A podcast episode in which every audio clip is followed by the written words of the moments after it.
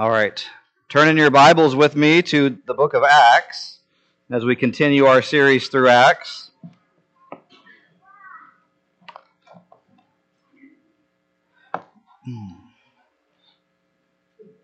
Acts chapter 2 is, is where we'll be. Is Jesus Lord of all? And that's the question I want you to contemplate. Uh, that song, I think, really sets up this sermon well. Jesus is Lord of all. But the question is Is Jesus Lord of all to you?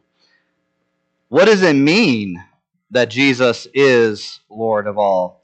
Better yet, what do we do with this? You can sing it out, you can shout it out, you can say it, but what do you do with it? I think there are massive implications. Have you ever been caught by an idea or a thought that just seems to control and guide your every move and decision? If Jesus is Lord of all, that thought, that concept should guide everything that you do. It should guide everything that I do. I should be completely underneath this thought. And Peter's sermon this morning is about making the case that Jesus is Lord of all. And remember, this is the second part of spirit empowered preaching of Christ. Peter stands up um, after Pentecost, after the arrival of the Spirit was poured out on all of them, and he preaches a sermon based on the Word. And as he does so, he proclaims this thought that Jesus is Lord of all. And we want to pick up where we left off in verse 22, and we'll move all the way through 36. Verse 22 begins in this way Fellow Israelites, listen to these words. This Jesus of Nazareth was a man attested to you by God with miracles, wonders, and signs that God did among you through him. Just as you yourselves know, though he was delivered up according to God's determined plan and foreknowledge, you used lawless people to nail him to the cross and kill him. God raised him up, ending the pains of death, because it was not possible for him to be held by death. For David says of him, I saw the Lord ever before me, because he is at my right hand. I will not be shaken.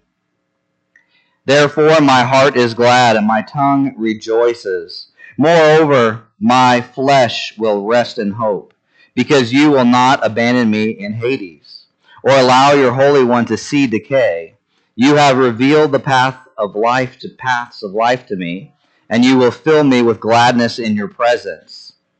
Brothers and sisters, I can confidently speak to you about the patriarch David he is both dead and buried and in his tomb, uh, and his tomb is with us to this day. Since he was a prophet, he knew that God had sworn an oath to him to seat one of his descendants on his throne. Seeing what was to come, he spoke concerning the resurrection of the Messiah. He was not abandoned in Hades, and his flesh did not experience decay. God has raised this Jesus we are all witnesses of this. Therefore, since he has been exalted to the right hand of God and has received from the Father the promised Holy Spirit, he has poured out what you both see and hear. For it was not for it was not David who ascended into the heavens, but he himself says, The Lord declared to my Lord, Sit at my right hand, until I make your enemies your footstool. Therefore, let all the house of Israel know this with certainty that God has made this Jesus, whom you crucified, both Lord and Messiah. Let's pray. Father, as we approach your word this morning, we are reminded about how small and insignificant we are compared to your greatness. Yet at the same time, we recognize the intricate care and foreknowledge that you have placed in bringing Christ to us. Lord, we, we lift Jesus' name on high this morning. We pray that the Spirit would empower our preaching and the hearing of your word.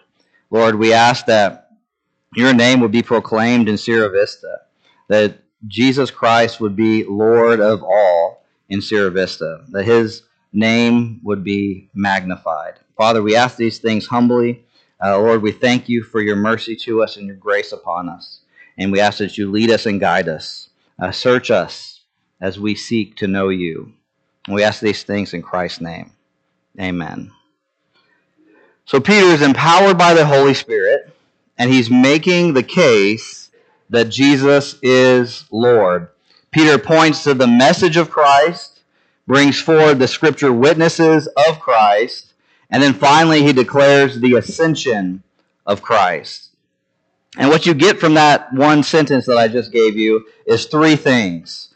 The message of Christ, the witness of Christ, and then the ascension of Christ. And those are the three points of the sermon if you are a note taker.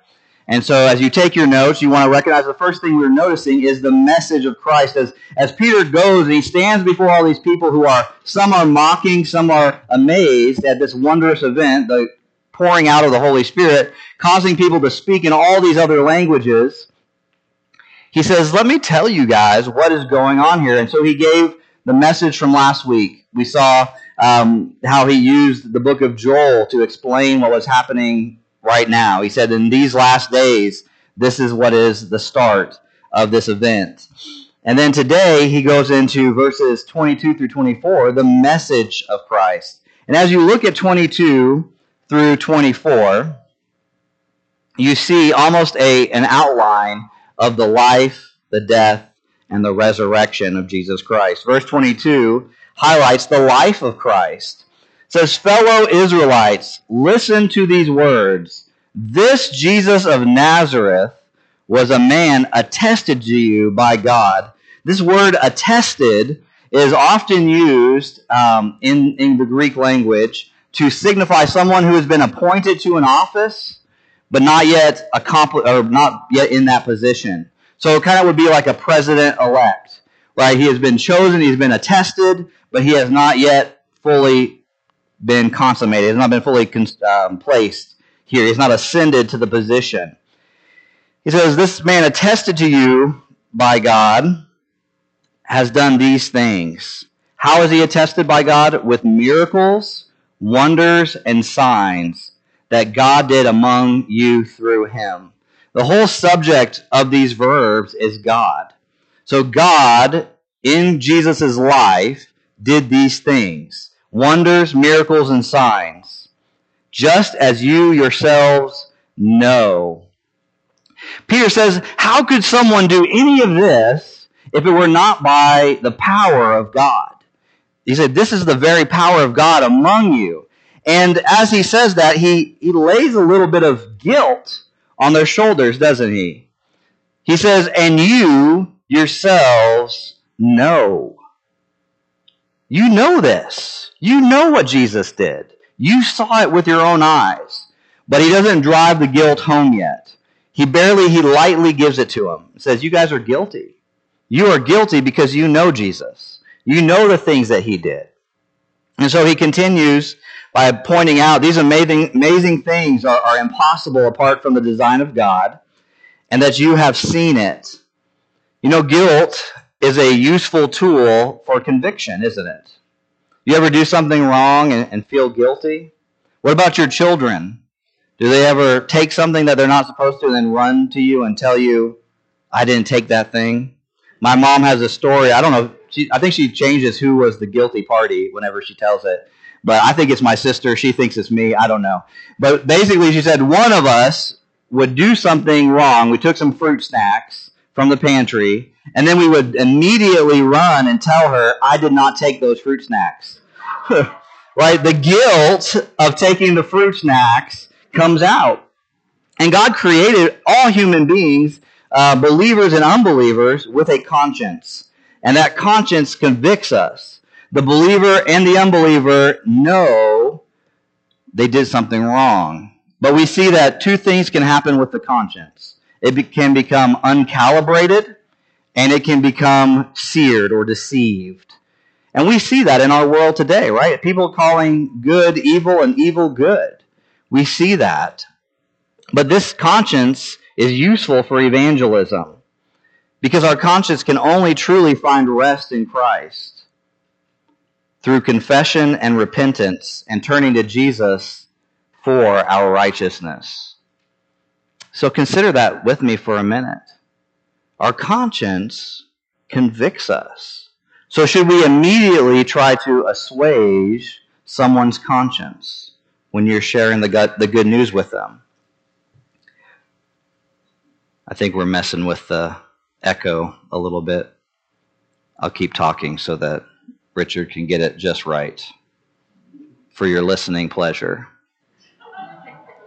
That echo is sometimes like a conscience, isn't it? I shouldn't have done that. I shouldn't have done that. I shouldn't have done that over and over and over again. But this conviction is necessary. It is necessary to be convicted. I was talking to somebody the other day and I said, you know, more and more, I'm not listening for when someone came to Christ. I'm listening for when God humbled them before they came to Christ. Because that tells me whether I think they're saved or not. Because so often,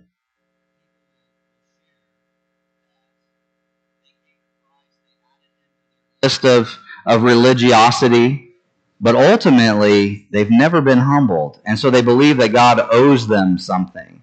There's almost this, this level of entitlement that comes with the Christian faith.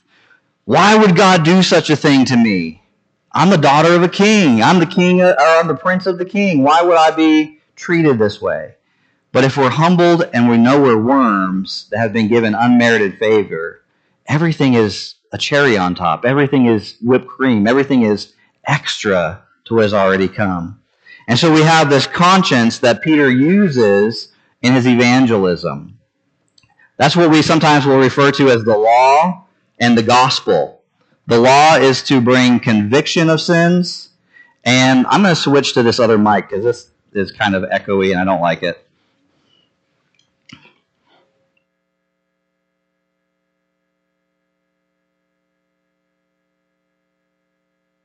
I just think it might be too distracting. Is this one on though? Can you hear me? All right. I don't like having my hands full of stuff. I like to move them. So, this law and this gospel, we have the law that convicts us of sins and the gospel that restores us through Jesus Christ. And so, we can only cure our conscience through confession of our sins and repentance and turning to the Lord, our Lord, in putting on his righteousness. The next thing we see in the message of Christ is his death.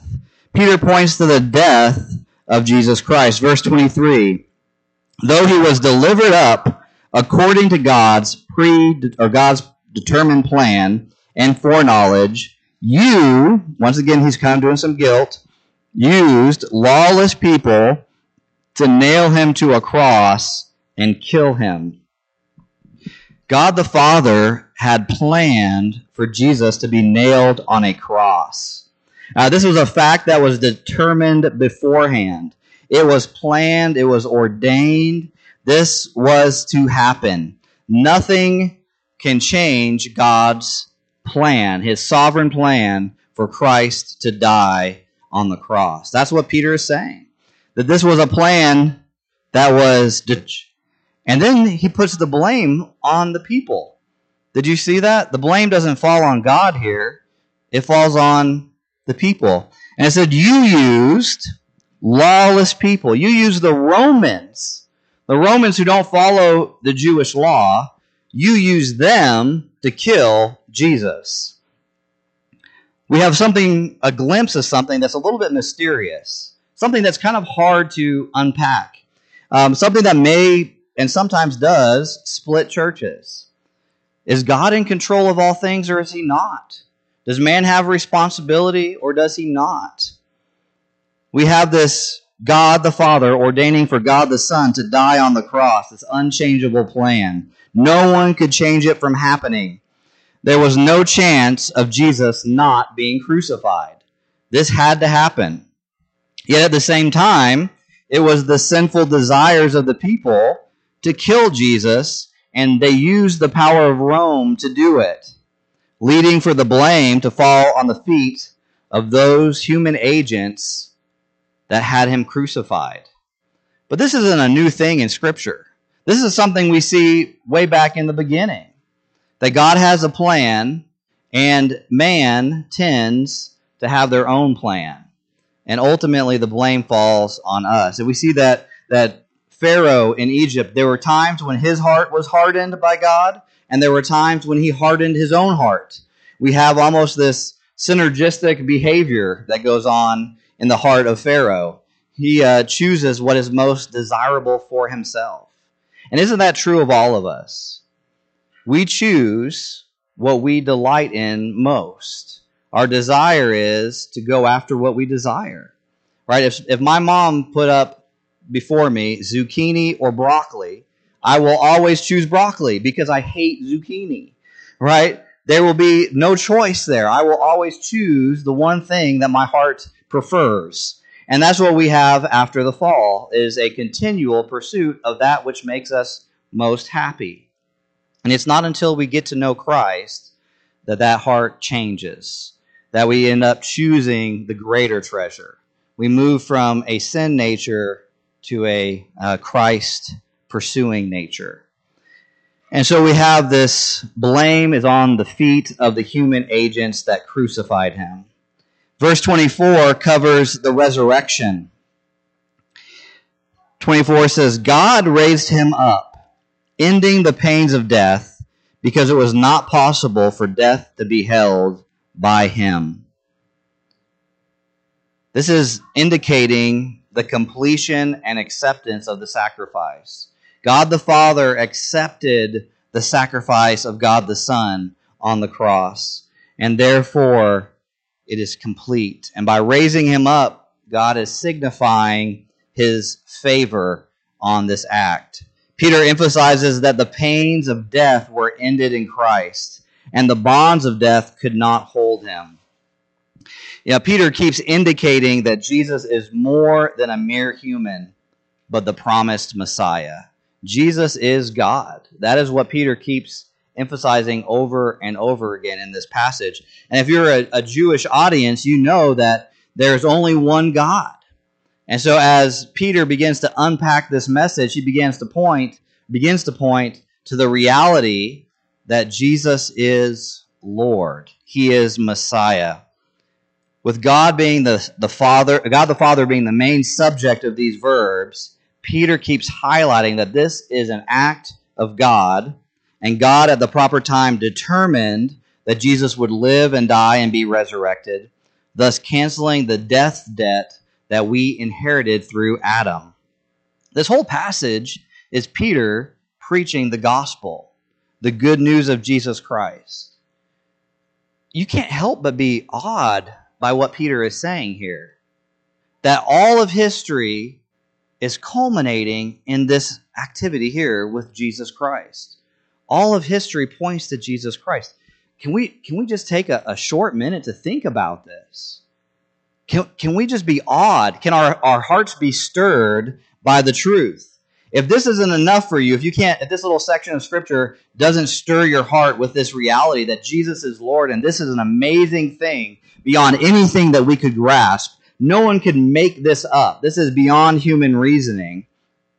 Let me read something from Colossians to you. And I want you to think very carefully over the very words that Paul pens to the Colossians. He says this, talking about Jesus, He is the image of the invisible God, the firstborn over all creation. For everything was created by him in heaven and on earth. That means every one of you was created by Christ, by Jesus, who died for you. The visible and the invisible, whether thrones or dominions, or rulers or authorities, all things have been created through him and for him. He is before all things and by him all things hold together. Your molecules are held together right now by Jesus Christ. The molecules of the Romans who nailed the, uh, na- put nails into Jesus' hands are held together by Jesus Christ. Think about that for a minute. The tree that Jesus Christ died on was planted and grown through his own will the, the iron that they mined from the hills was placed there by Christ. Everything was done by this Jesus who is Lord over all.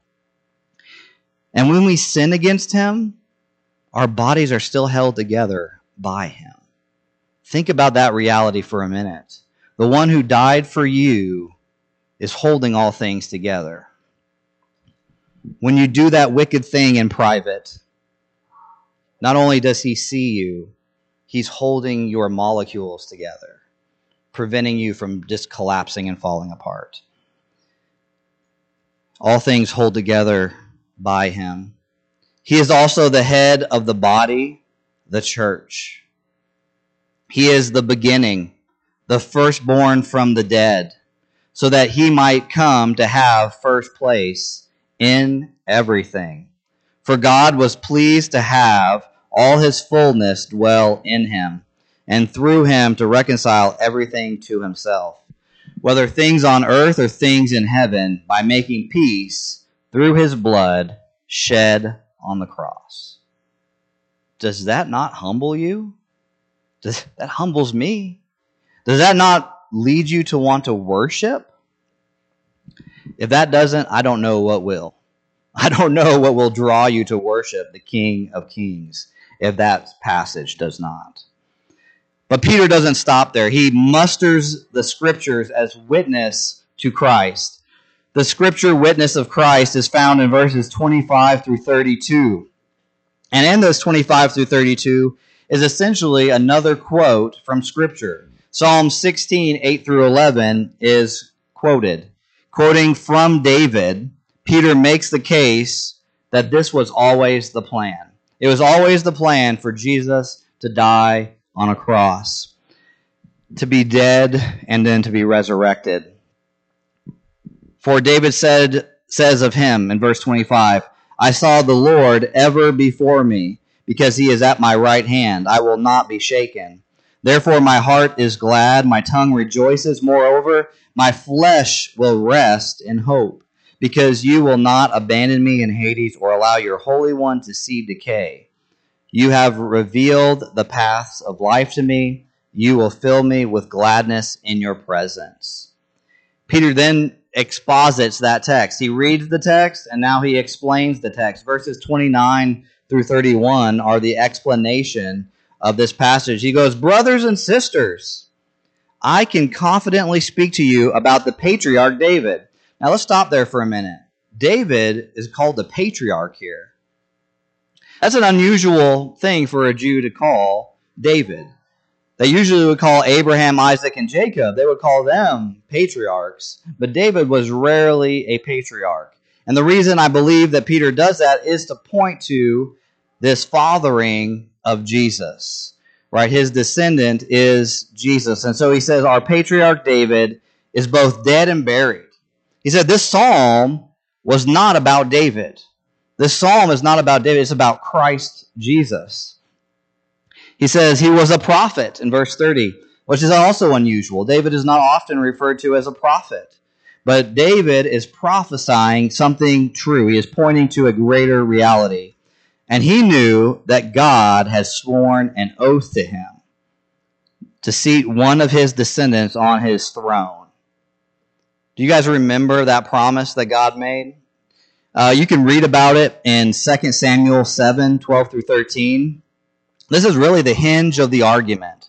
This is really the, the hinge of, of Peter's statement. 2 Samuel chapter 7, 12 through 13 says this When your time comes and you rest with your ancestors, I will raise up after you your descendant who will come from your body, and I will establish his kingdom. He is the one who will build a house for my name, and I will establish the throne of his kingdom forever. So we have a pointing to Solomon from David. He's going to build a house, but ultimately something further, a kingdom forever. That is Jesus. And Jesus is on his throne. Peter declares it. Peter says, This is Jesus, is on the throne. In fact, he, he adds more to it. He says in 31, seeing what was to come, he spoke concerning the resurrection of the Messiah he was not abandoned in Hades, and his flesh did not experience decay. Christ descended and ascended. Verse 32, he says, We are all witnesses to this. God has raised this Jesus.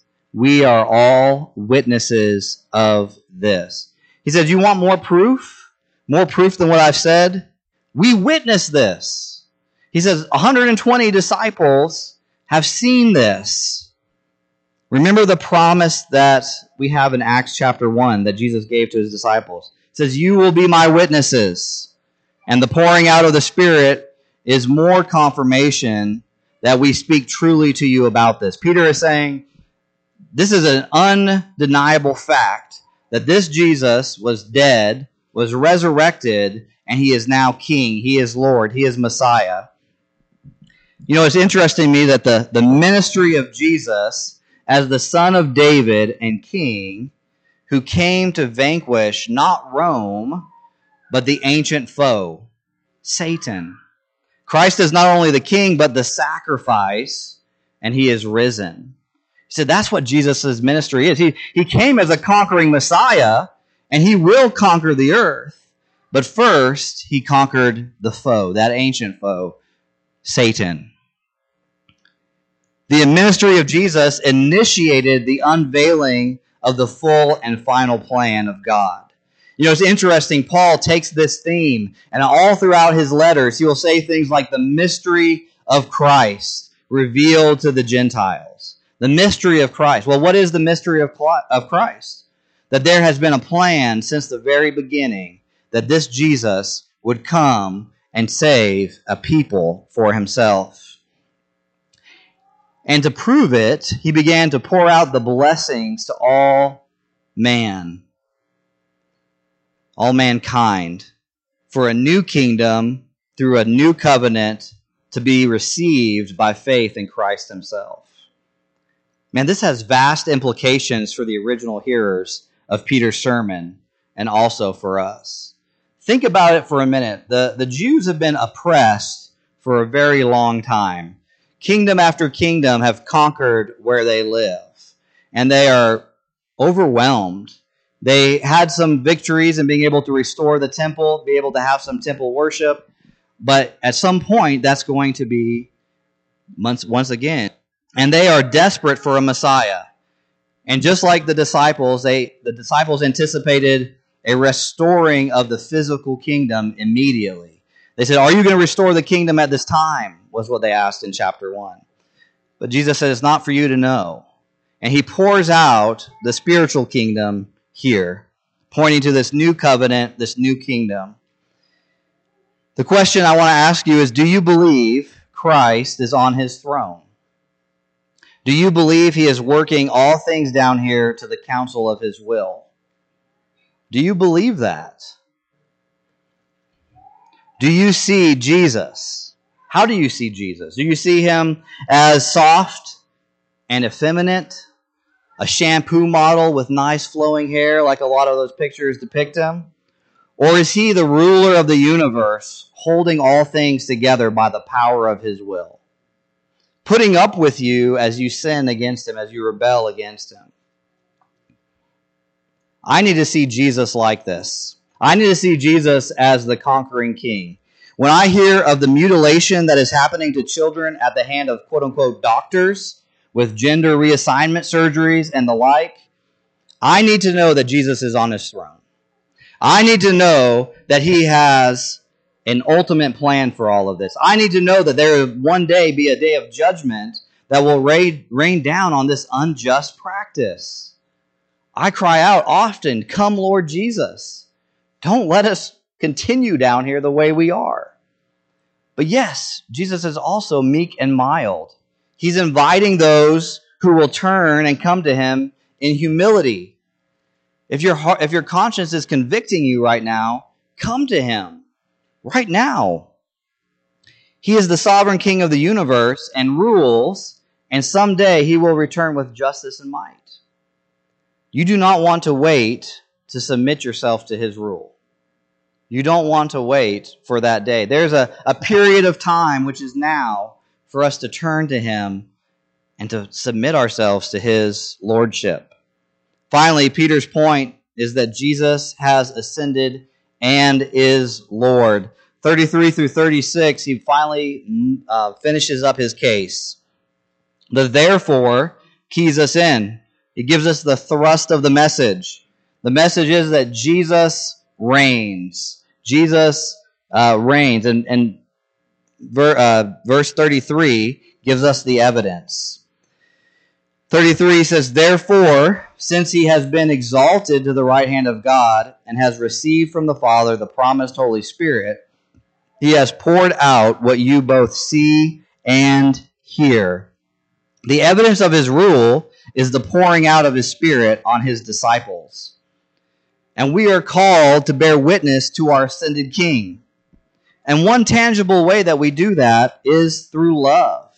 John 13:35 says by this everyone will know that you are my disciples if you love one another. Right? This is not a, a mushy-gushy feeling. This is an action.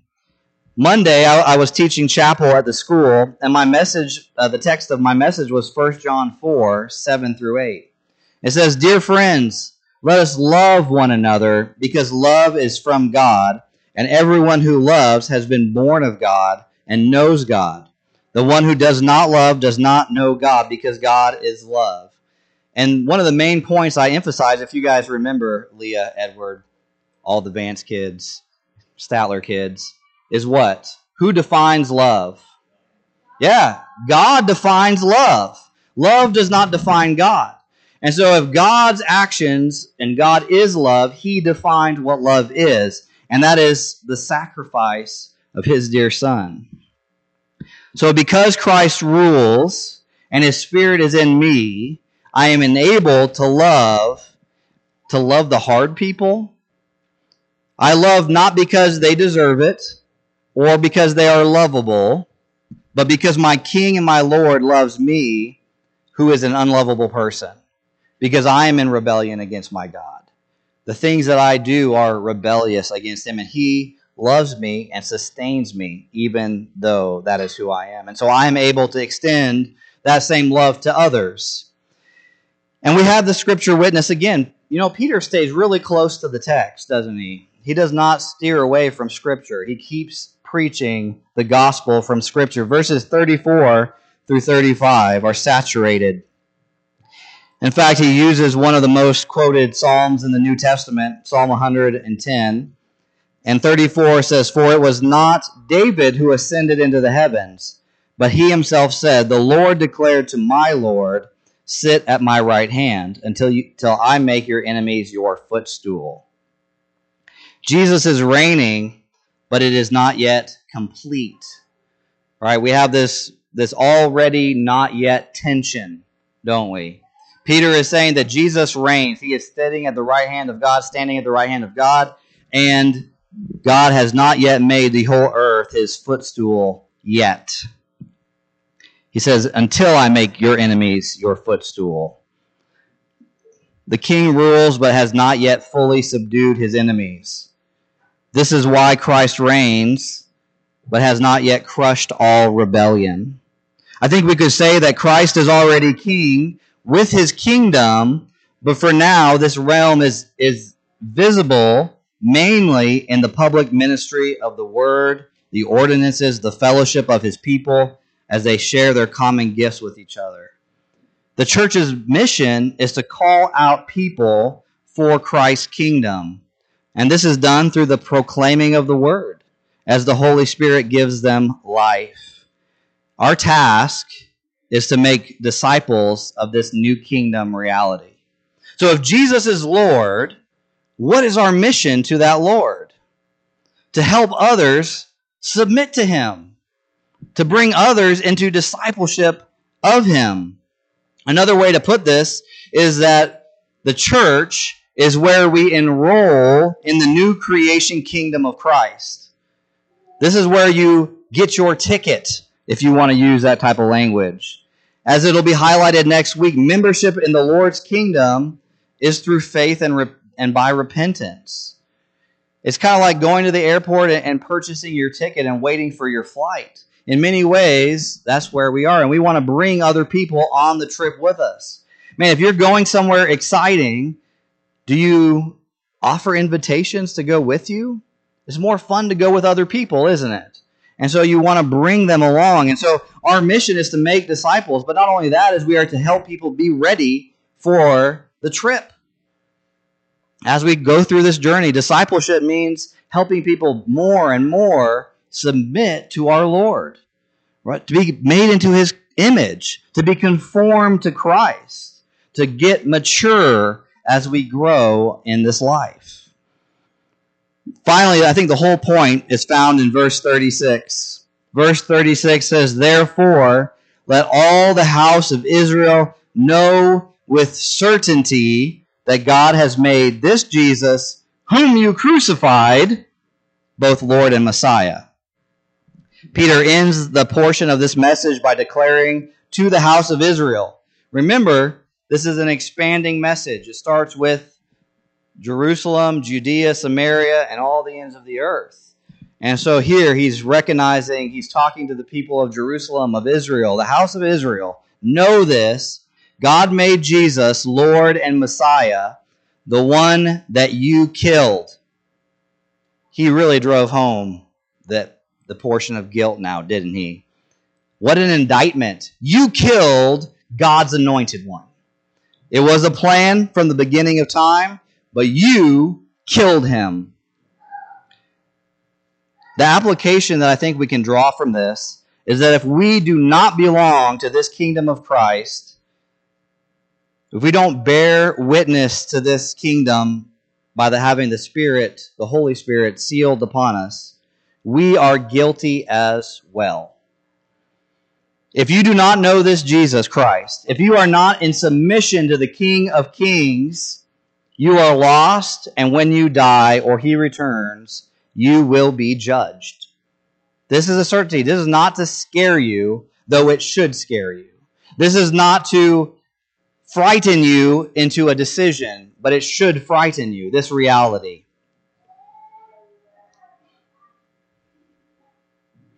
If you are not in submission to this king, you are lost. And it will not go well for you, as I tell my kids when they get in trouble. It will not go well for you. That's the message that Peter spoke to the gathered Jews in our passage. And it cut them to the heart because they immediately cried out and said, How what must we do to be saved? And they repented and they sought this King Jesus. If this describes you, if you are in rebellion against the Lord, today is the day to turn to Him. Now is the time to worship Him. Submit to this Jesus who laid His life down.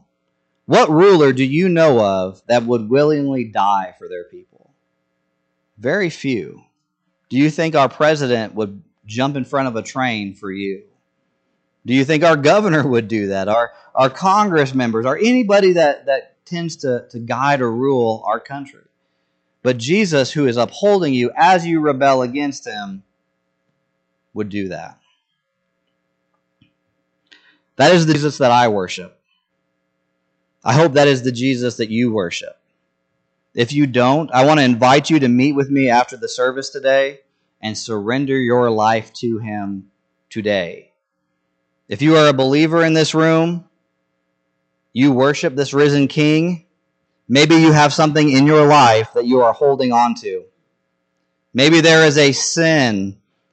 Maybe you have a desire. Maybe it's bitterness. Maybe it's anger. Maybe it's hatred. Maybe it's sorrow or even discontent. Surrender those emotions to the Lord today not in our own strength, but in His gracious, nail pierced hands. Place your worries into His hands and rest in this risen King. What more evidence could there be that Christ loves you and cares for you than what He has already done? So the conclusion is Jesus is Lord. Peter, empowered by the Holy Spirit, is making the case that Jesus is Lord. Peter points to the message of Christ. He brings forward the scripture witness of Christ. And then he finally declares the ascension of Christ. The challenge for you this week is will you rest in this truth? Will you rest in this truth this week? Will you celebrate this truth this week? As we go from this place, how can you more submit your life to this Lord who is in control of all things? That's your challenge this week. Father, as we come before you, we are grateful that you are Lord and that we are not. Father, we would make a, a, mess of things if we were in control.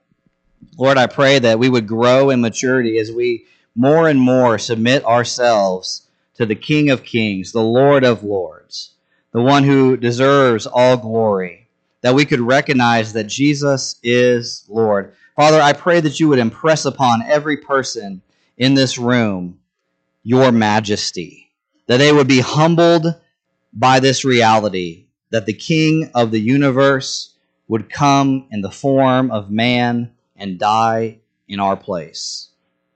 Father, I pray that this reality would sit heavy on us, that our consciences would be pricked when we sin against you, that we recognize that you uphold us by your mighty right hand that you keep us together. You don't allow us to explode into millions of molecules, that you hold us together by the power of your word. Father, as we approach this time of response, I pray that we would respond in worship, in humility, and gratefulness. Lord, thank you for this service. We ask you, ask you for these things in the beautiful name of Christ and by his powerful Spirit. In your name we pray. All God's people said, Amen.